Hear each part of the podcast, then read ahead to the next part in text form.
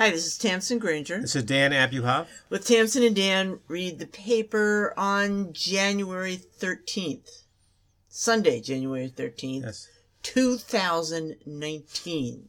Yes, good. And boy, are we pooped. We're pooped because we just came back from a long weekend, a jazz weekend. That's right, you heard it here first. Not that it was jazzy. It was, it was a jazz it weekend. It was jazzy in its own way. It's a jazz weekend. I better explain. We were at Mohonk Mountain House.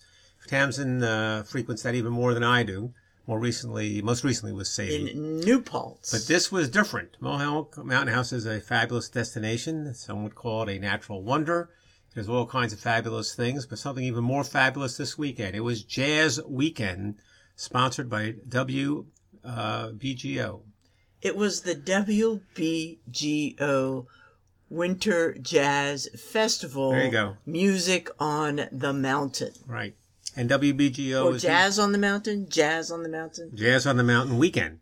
And uh, W B G O is the uh, big uh, jazz station that broadcasts out of Newark that some of us, namely I do, uh, listen to semi-regularly. Um And uh, it's probably as big a jazz station as you have in this area, in the New York area. Uh, and uh, they're very good, and their lead uh, D J for a long time is a fellow named uh, Michael Bourne. And he uh, was the organizer, as he has been apparently for almost twenty years in a row, of the Jazz on the Mountain Weekend at, at Mohonk. So he curates the selection of right. performers. Right. And as he says, he gets people he likes to hear and people he likes. And you could see that. But let, let's set the stage for what happens because, you know, it was kind of eye-opening for us. We've never done anything like this. We have never been to a music festival or a music cruise or anything like that. And uh, so we just don't know what to expect. We're not the most sophisticated jazz listeners. Uh, we had looked at the program. We really weren't familiar with most of the performers on the program. So what to expect, we didn't know. And here's what we got. And it was... There were like performances like every ten minutes. It was, it was crazy. It was great. Here's what it was. They had a performance uh, m- morning, uh, midday, and evening. Uh, we got there Friday evening, so you started with an evening performance at nine o'clock, and then three performances spread out on Saturday, and then we went to the morning and the afternoon on Sunday. So we got to see a total of six performances in uh, a little less than uh, two full days, really. And there and, were more going on after we left. Yeah, and yes, and they're still going. So uh, how did that work out? Was it too much jazz for you, Tamsen, who's not really a jazz yes, fan? Yes, it was too much jazz for and me. And the answer to that question is no. Tamsen loved it. Aww. Tamsen loved it. She was very enthusiastic. I, I think what she will tell you is, I'll give her a chance now, that she really enjoyed the jazz. Is that fair? I enjoyed the music. Yeah, there you go. Okay. And, uh, and you know, we there, we saw so many performances that we couldn't well, possibly tell you everyone we talk saw. About some of the performers. Well, it was a real range, uh, and um, and they were all. I thought they were all great. Um, there's a lot of jazz piano. A fellow named Michael Wolff on Friday night. We saw a woman named Helen Sung, who you thought was fantastic on Helen piano. Sung. Yes, on uh, Monday. Uh, I'm sorry, excuse me, on uh, uh, Saturday, and uh, she was uh, in the morning on Saturday, and she was also Sunday morning. And hers is an interesting story. She's a first generation Chinese woman. Uh, and she... She grew up in Texas. Went to, she went to school in Texas. Went to, she was training to be a classical pianist. That's what first generation Must, is. Right. Yes. Right. Yeah. Much to her parents' distress. Right. Her parents they, came over from China. They moved to Houston. They thought her, their daughter were, would be a doctor. And uh, so she's training to be a classical pianist. Right. She, a friend takes her to hear... Harry Connick right. Junior Right. And he plays the piano, and she goes, wow, wow! I didn't even know you could do that on a piano. And uh, she ends up um, being one in one of the first uh, classes of, uh, what's it called, the Thelonious Monk Institute, right, in the New part York of area. The Boston right. Conservatory. And um, she be- she's incredible yes. because she plays... Right. Uh, jazz with the intensity and the skill of a classically trained right. pianist. She has unbelievable power right. uh, for the um, little person she is. Uh, it was just... Well, she was really... It was heart-stopping. She, she, she, yes, she was heart-stopping. I think that's true. She was... sort of the star, the young star. There weren't too many young stars of of the concert series, and she was great. Um, and but everybody was great. You know, Saturday afternoon they had a fellow named Don Braden who plays tenor saxophone, who was fantastic, and he has a C D out that's relatively popular now, so I'll mention it, called uh, Earth, Wind, and Wonder, in which there are performances of Earth, Wind, and Fire songs and also Stevie Wonder songs. Jazz versions. Jazz versions. Uh, and they were they were not fantastic. Not with people singing. No, no, we didn't hear any singing. No, it's, it's just until Saturday night. Yeah. Saturday night they had a break from jazz. They did the blues. And they had uh, a blues jam session, and yeah, it was that was great too. And they featured uh, Kat Russell, Catherine Russell, who's a reasonably well-known uh, blues and jazz singer. She's got a tremendously powerful voice. Um, and uh, Rob Paparozzi was the guy who led the group, and it was a lot of you know, it was Blues Brothers type stuff. And as a matter of fact, well, he leads something called the New Blue Brothers Blues Brothers Band. He sings with them, yeah. But uh, he also sings with. Uh, The current iteration of Blood, Sweat, and Tears turns oh, out. I wouldn't catch yeah. that. Yeah, I know. And um, he voice. is he plays the harmonica unbelievably well. Unbelievable, and yeah. he was really. He did a version of uh, "She's Got a Ticket to Ride." We started with a John Lennon take on it, and he went, you know, off from there, and it was roof raising. It was. It was on it was, harmonica. Uh, on harmonica. The Beatles on and, harmonica. And the great thing in and the climax, uh, maybe the high point of the weekend. Was Saturday night, as they tend to do when they do blues and they get everybody together. When they get to the last song or so, they sing, you know, Every Day I've Got the Blues, and everybody comes on stage. And there was a lot of cross uh, pollination. So you had everybody. You had Don well, Braden come clear. on stage. Let's be clear, there was no pollination you on, had on stage. Cross fertilization, whatever it was. You're making it sound. They all got together and sang together. Helen Sung was on the stage, and they were going crazy. They that's were jamming. That's what a jam like session is. It's a, oh, that's why I Tams it with me, because I because she knows what a jam session is. She she, she, she she was whispering to me the whole time. Dan, they're jamming. They're jamming. So, you know, now I know. And then uh, Sunday, we, one final mention. Again, we've almost given too much detail. Scott Robinson, weirdest guy in the world. Scott yes. Robinson Quartet. And he comes on with an odd hat, with an odd vest. He tells us that he made his own hat. He tells us his wife made his own ve- made the vest. And he's he playing plays tenor his first sax. Number is like super esoteric. Super esoteric. And ready to hate this guy. And then he turns it around, and he's very heartfelt. Heartfelt was the the word that uh, Michael Bourne used for him, and it was, I think, fairly accurate. He he was very funny. He talked about his family in a very serious way, um, and it was soulful, and it, it was a wonderful jazz performance. Uh, look, bottom line, we had a great time. Yes. Uh, but, you know, what was fun, part of what was fun about it was yeah. it was such a surprise. Yeah.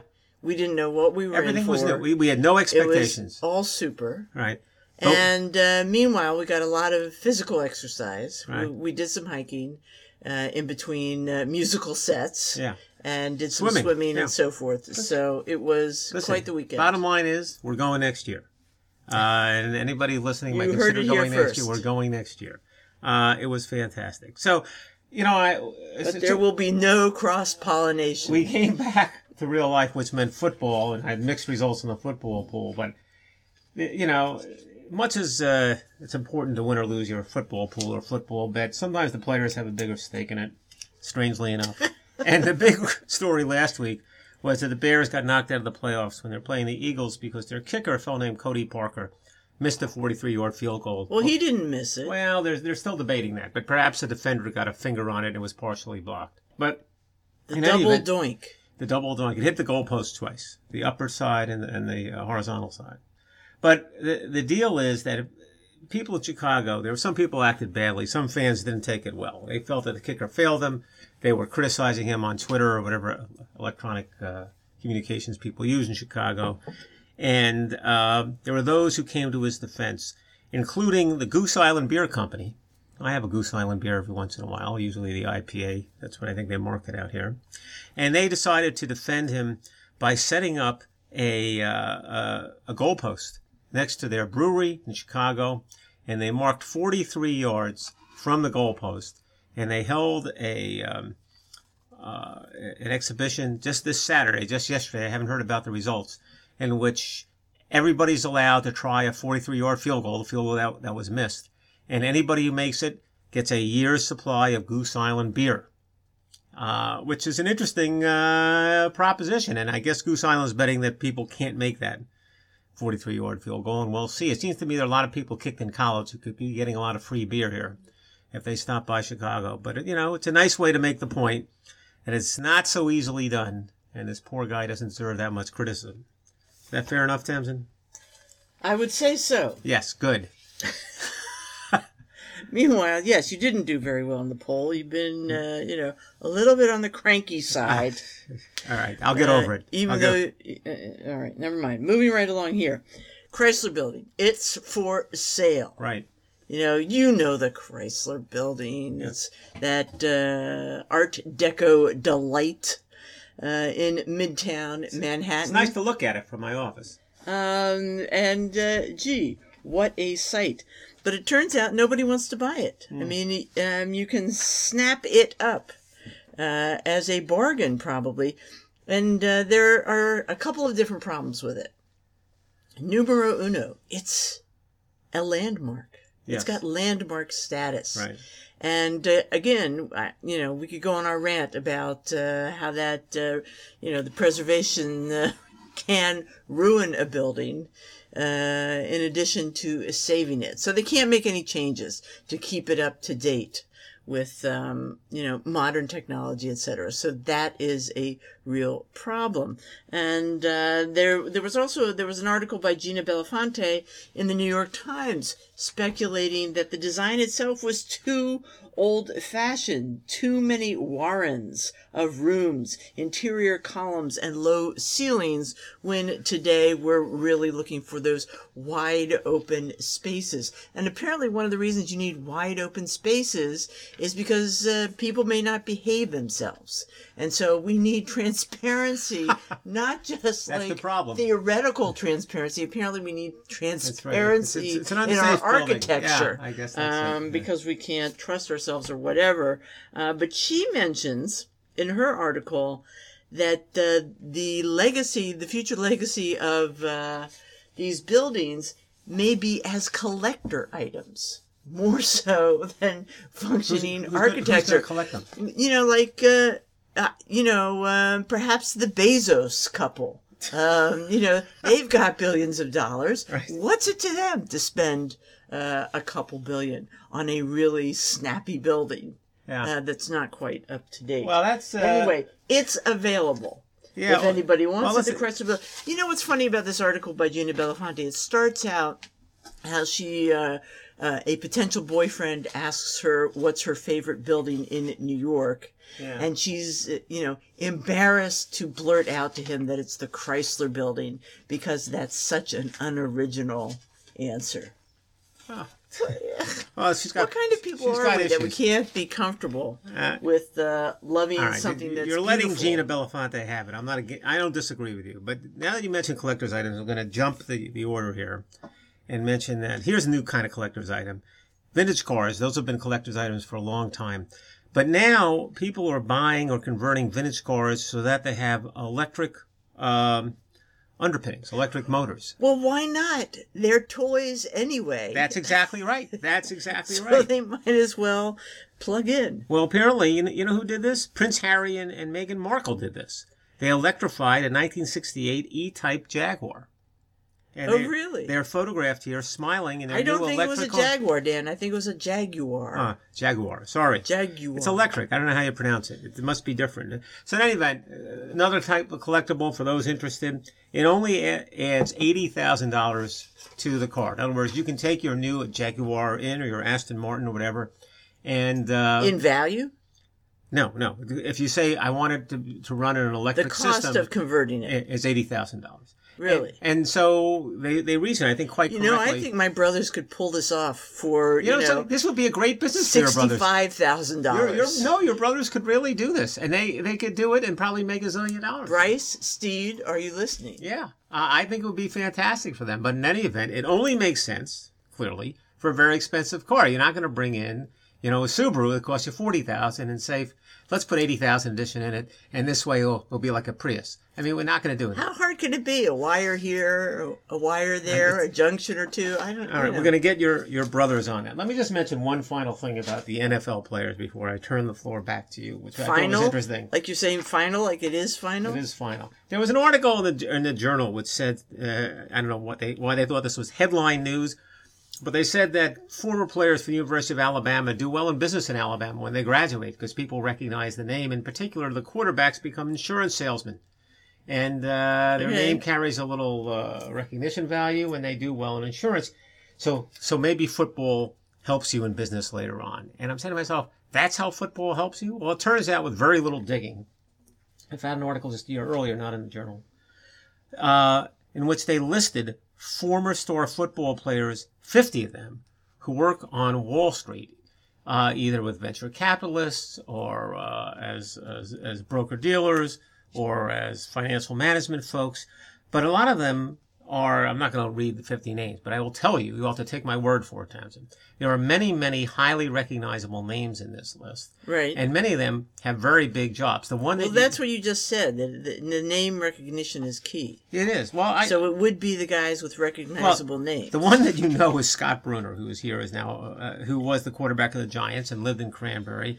And is now was with Coach A X A. Coach Little League. And Coach Little no, League. No, softball, right? Softball, yeah, right. softball. Well, that daughters. counts as Little League. But um, Wayne Corbett, you know, I don't know if you know him. He's a Jet receiver. Uh, he works at uh, Stifel. Um, let's see. Brad D'Aloiso works at Morgan Stanley. He was the Giants kicker. Uh, oh, I don't know. Brent Jones. Uh, Tommy Vardell played with the 49ers. They have a private equity firm. Phil McConkey returned uh, kicks for the Giants. Um... Now he is he runs a broker dealer, but uh, I'm telling you, we got fifty names here, and um, I know I know a name or two that aren't, isn't even on the list. I mean, I was doing some research with respect to valuation on teams, and there was one of the um, valuation firms, which is an economics firm, was called Randy Vataha, and I'm saying Randy Vataha, uh, he's got this valuation business. Uh, he was a big time receiver for the New England Patriots. Or, and the and Stanford before that. And sure enough, I see some conference he's at, and they're joking, saying, Randy, didn't you play football a million years ago? And he goes, uh, yeah, nobody remembers that. I remember Randy Vataha. So here's my question. What's that? Well, I mean, you know, uh, a lot of these guys you are mentioning are in uh, positions of less impact. Meaning? Meaning, I mean, that, that's great. Uh, some football players go on to right. these... Uh, Uh, great jobs, but then you have all these other players that uh, end up with uh, brain damage. Well, you see, but that's this is my point. I don't know what the numbers are. I don't know how many people end up with brain damage or not. I just don't know.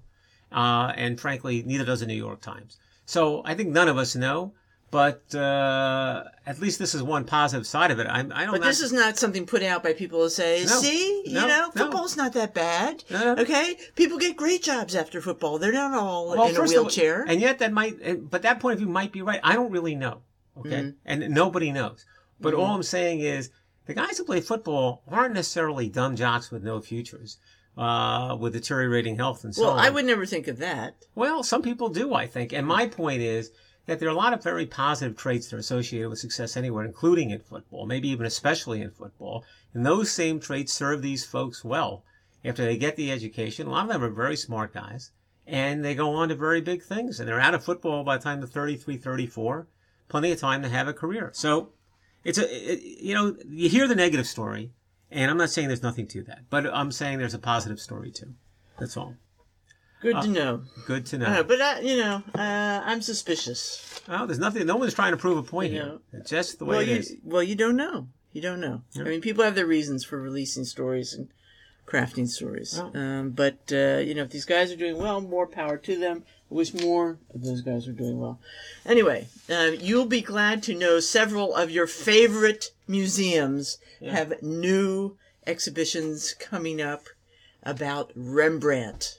Yeah, we haven't heard enough okay, about Rembrandt. Okay, so you know what that means. We got to do the... Um, what? We got to do the Netherlands bike tour again. Well, yeah, we're not so doing we can that. go we're back not, to these museums. That was a once-in-a-lifetime. Yeah. Oh, come on. It was flat. It was fabulous. I, I didn't say it was bad, but uh, we have well, other places you know, to go. I know, but they probably have hills other places. Let's yeah, just go back to what we we're know. We're looking forward to Let's the hills. Let's get good at that. But anyway, in uh, Amsterdam at the Rijksmuseum, love the Rijksmuseum, uh, they are putting on an exhibition called All the Rembrandts, and this will be from February fifteenth to June tenth. They're getting out everything they have by Rembrandt. Okay, yeah. That's paintings, that's drawings, yeah. And they say um, what's interesting is it's some of his drawings really show his amazing talents uh, more clearly. But wasn't there the wasn't there a Rembrandt drawing exhibit a year or two ago in New York that I heard a lot about?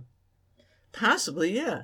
Okay. Yeah. Okay. At the Morgan? Yeah, exactly yeah. right. Okay, but anyway, uh, this is everything. And you know that uh, the Rijksmuseum has some very heavy hitters, including Night Watch, et cetera. Yes. Yes. Now, they're doing this, they're arranging everything. For those who don't know, heavy hitters means paintings, but yes. Um, important, famous yes. paintings. It's a heavy hitter. Uh, and uh, Night Watch. Yeah, right. Which you remember I remember very well. It's a, it's a biggie. It's yeah. the it's the probably the painting that everybody runs to. You, you can't, all tourists run could to. Could not fit in the back of your car. Uh, yeah. No. And uh, they've arranged everything thematically, but they haven't moved Night Watch.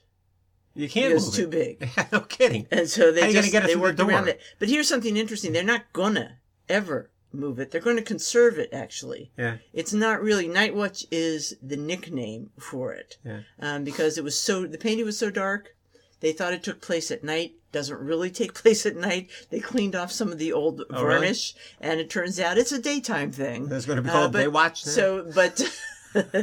Day Watch? Yeah. Um, but anyway, so they're going to do a new conservation, but the way they're going to do it is kind of fun, and this is not... Uh, you've seen this in other museums. You've seen it, actually, I think at the Brera they had this going on. We were there last. Uh, um, possibly so. They build, like, a, a plexiglass container, yeah. and conservators work on the painting right in the museum, and you can watch them working yeah. okay. until it's done. So they don't expect huge differences. Uh, but uh, there you have that. Um, you know, Rembrandt is Rembrandt. I mean, Rembrandt's name just means great painter, right? Um, you use it like you use Sanka, you know. Um, Never. He, he's Not a at all. No, he's a Rembrandt. That's yeah, right. um, just means he's a great painter. That's true. Okay? There is that. Um, yeah. And uh, it's interesting that um, because there was such a rage for Rembrandt at a certain point, actually, uh, um, they...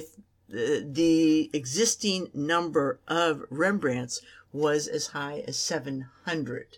I mean, you know that ha- how that happens. People... How does that happen? People forge. Oh, okay. People sell paintings that look a lot like Rembrandt, and people yeah. want to believe it's Rembrandt, and you can get experts say it mm-hmm. is. So in the nineteen twenties, uh, worldwide, there, you know, was a count of about seven hundred. That's gone down to about three hundred. It's back up a little bit, three forty. But that's kind of interesting to me that these uh, numbers float around a bit. Meanwhile, there's another exhibition coming to the Maurits House in The Hague. Mm-hmm. Another one of your favorite museums. Mm-hmm. That was a fun museum. It's a small, uh, yeah, manageable I'm nodding museum. Like crazy. I'm like a okay. bobblehead. Yeah. Um, so they have eleven undisputed Rembrandts and a couple others uh, that are questionable, that they're making clear, you know, uh, that there are questions on display. And uh, that's going to be from January thirty-first to September fifteenth. So I'm saying to you out there, our listening public, if you're heading to the Netherlands yeah. uh, this spring and summer... Yeah, the word Rembrandt uh, will come up. Uh, check out Rembrandt. Yeah. And there's also uh, an article in um, the Wall Street Journal talking about Leonardo uh, da Vinci's study of a woman with an ermine, lady with an ermine. Uh, and uh, this is an article by Tom Freudenheim, and uh, talking about a rather elegant portrait Uh, done around fourteen eighty-nine uh, to ninety, that is actually in Krakow.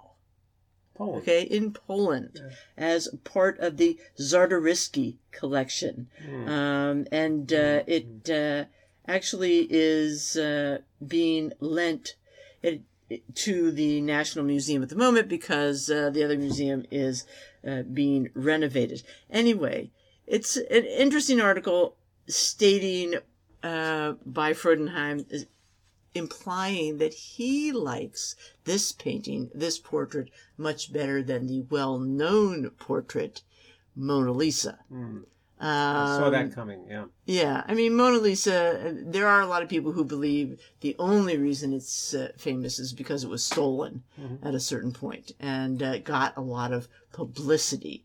Uh, this is a very nice painting. Actually, even though I'm not a big Mona Lisa person, strikes me as a little bit less interesting uh, than Mona Lisa in terms of uh, in terms of visually and uh, artistic technique. But it has kind of an interesting story. It's uh, allegedly of a courtesan, Cecilia Gallerani, mm-hmm. who uh, was buddies with uh, Ludovic- Ludovico Sforza. Okay. Okay. Um, she had a relationship with him, also known as Il Moro.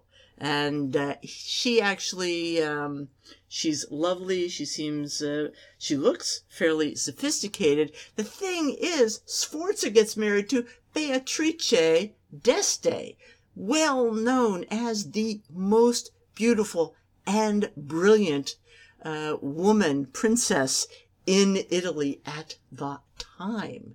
And if you can believe it, um, Cecilia actually gets pregnant after oh. Sforza and Beatrice are married. I get where you're going there. Beatrice yeah. writes her a mean note mm. um, and uh, puts an end then, to that relationship. And, it so it's an intriguing story. Yeah. Yeah. Um, but anyway, why she's holding a Nerman, we do not know. Uh, there, there are lots the, of the least of it. Who cares? Lots of interesting yeah. stories about ermines, mainly that they don't like to get their coats dirty. Yeah. They'd rather die than get mud on their fur. Quite a few of them that do even, die. In even Leonardo seems to mention this.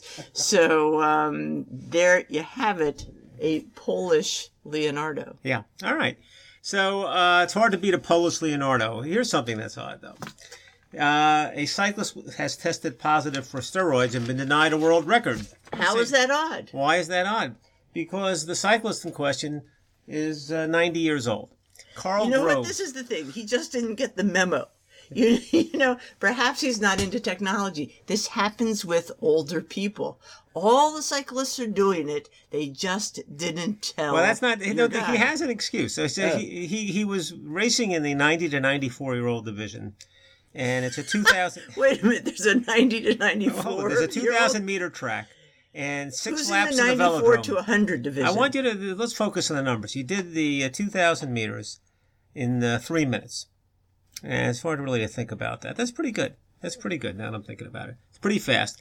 Uh, and the, then they tested him uh, for steroids the next day, and he's found that he had a prohibited uh, steroid. And this is where the intrigue starts. First of all... Uh, the thought begins, why would he be taking steroids? Because he has no competition. In other words, you were correct. No one's racing him in the nineteen ninety-four division, so it seems like you wouldn't extend yourself uh, in that way. And number two is, um, he claimed, as many people do, he didn't take a prohibited steroid. It was because of some, some tainted meat he ate the night before. Apparently, this is what you say when they catch you with steroids. Tainted meat. Tainted meat. But in his case... Uh, they believe it. They, he had uh, a piece of liver the night before. As it, he's talking about giving liver a bad name. They say, oh, yeah, that can happen with liver. And not only did they restore... So somebody gave the cow uh, th- th- steroids? Th- Tamsen, all of this is, is, is fantasy. The point oh, okay. is, uh, somebody just said, you know something, the guy's ninety. Forget it. Cut uh, the man a break. Yeah, so we're not taking away the win, and we're not taking away the world record. Uh, and he's not returning phone calls. So I don't know. I don't know what to think about that. But it does I, show I think science now is, we know. Now we know. A few more on. years, we can start taking steroids I, and win all the games. Look, look, there's a question of what you can really tell from these blood traits. Uh, and in a different type of story in that connection, the latest thing in the N B A is marketing uh, by an Irish company called Areco, which claims that if they do a regular uh, analysis of, of players' blood, N B A players, basketball players' blood, like several times a week, uh, they can provide valuable information as to their health, in particular, uh, whether they're fatigued or not, whether they're liable to uh, catch a disease or something like that, whether they need a certain type of training or their immune system is down. And uh, two teams have bought into it. One is the Dallas team, the Dallas Maverick team, which is doing extremely well. And by the way, it's voluntary. Not every player has to do it. But one or two of the players who are using it say it's been tremendously helpful to them. For the, the young folks who have trouble playing this long a season for the first time in their lives, it tells them when they have to step back. There's one older player in particular who's having the uh, best season uh, of his career, uh, Jose Barea, and he says this is a marvelous thing. He said at one point they tested him as being vulnerable, and he kind of got hurt the next day. Now he dials it back, pays attention to the blood results. So this would be quite persuasive, except for the fact that the other team using this is the is the Knicks. Uh, and uh, the Knicks are in the toilet, as we like to say, in the blood testing business. So um, that's not the endorsement they're looking for. But uh, Mark Cuban, by the way, owns the Dallas Mavericks. And Mark Cuban says he pays one hundred fifty thousand dollars for this service, and it's worth every penny. Really? Yeah. So That's uh, peanuts to him. It is peanuts to him. And some people think he's a smart guy, and some people not so much. Uh... But anyway, it's something to look for. Uh, and then here's something which, uh, I guess, every once in a while, people ask this question, and now the journal's asking this question. What's up with those guys who don't wear coats in the wintertime?